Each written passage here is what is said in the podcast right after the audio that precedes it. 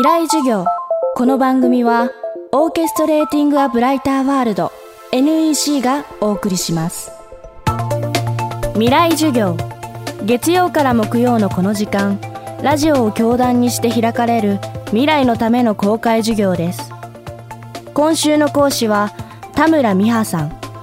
東京エスカレーターという専門サイトを主催。エスカレーターをめでる対象として捉えるエスカレーターマニアの第一人者です。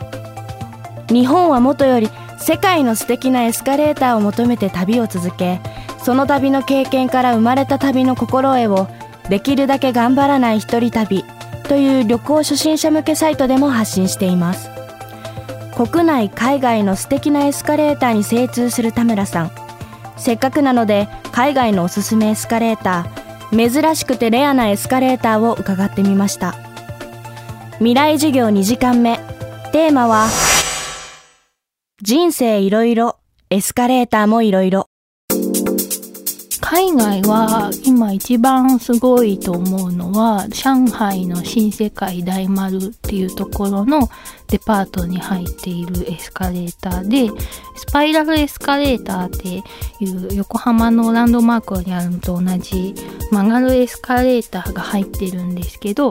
ここは、えっと、7階まであるデパートで真ん中が超巨大な吹き抜けになってるんですけど1階から7階までスパイラルエスカレーターがついていてでしかも両側についてるので全部で12台スパイラルがついているっていうちょっと意味がわからない空間になってるのでおすすめですね。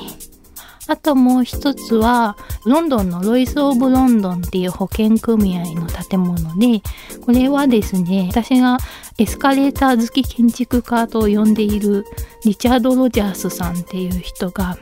作ってる代表的な建物なんですけど、リチャード・ロジャースさんっていうのは構造をむき出しにするっていう建築家で、エレベーターとか、あとダクトとか、パリのパンピルセンターもそうなんですけど、それをなるべく見せるっていう建築家なんですね。なので、エスカレーターが吹き抜けの空間になんか積み重なってるみたいな感じの見え方になるエスカレーターが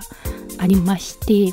で、そこはですね、1年に1回しか見学会がないので、私はそれを御会長と呼んでいて、エスカレーターの総本山と呼んでいる場所があるので、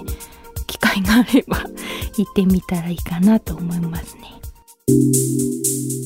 海外のレアなエスカレーターをいろいろ教えていただきましたが、では国内はどうなのでしょうか？秋の行楽シーズン、ぶどう狩り、もみじ狩り、そしてエスカレーター狩りにふさわしい国内のエスカレーター教えていただきました。日本国内だと秋の行楽だと私は大阪と名古屋をおすすめしたいんですけどエスカレーターを西に行けば行くほど派手になるっていうのがありましてもう私が勝手に言ってるだけなんですけど大阪は結構派手で面白くてかっこいいエスカレーターが集結しているのでおすすめです。一番かっこいいやつだと梅田スカイビルっていう世界で最も美しい建築100選みたいなのに選ばれたやつがあるんですけど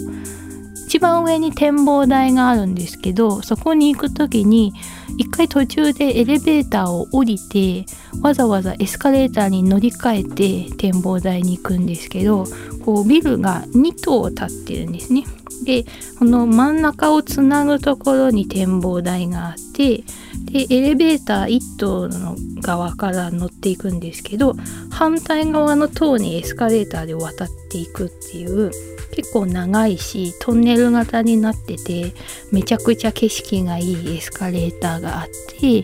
そこはすごいかっこいいのでおすすめです。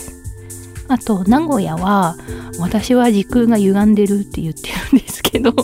あの、レトロなエスカレーターがなぜか名古屋に集結していて、特にすごいのが名鉄百貨店のレストラン街に向かうエスカレーターなんですけど、そこに、えーと、手すりの形が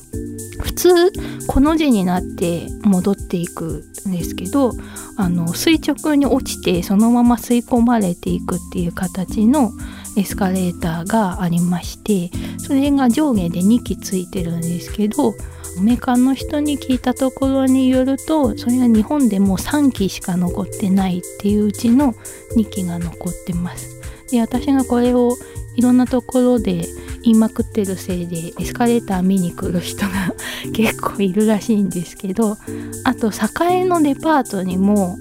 全照明型っていう結構昔はよく見たと思うんですけどあの欄干の手すりの下の部分がちょっと出っ張っていてでそこが照明が入ってるので全面光るっていうタイプのエスカレーターがあってこれは結構前まではどのメーカーも作ってたんですけど最近もう全く作られなくなっていてその珍しい全照明型っていうのが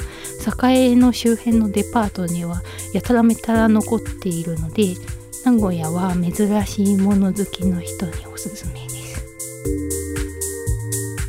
今週の講師は東京エスカレーター主催田村美葉さん。テーマは人生いろいろエスカレーターもいろいろでした明日も田村美葉さんの授業をお届けします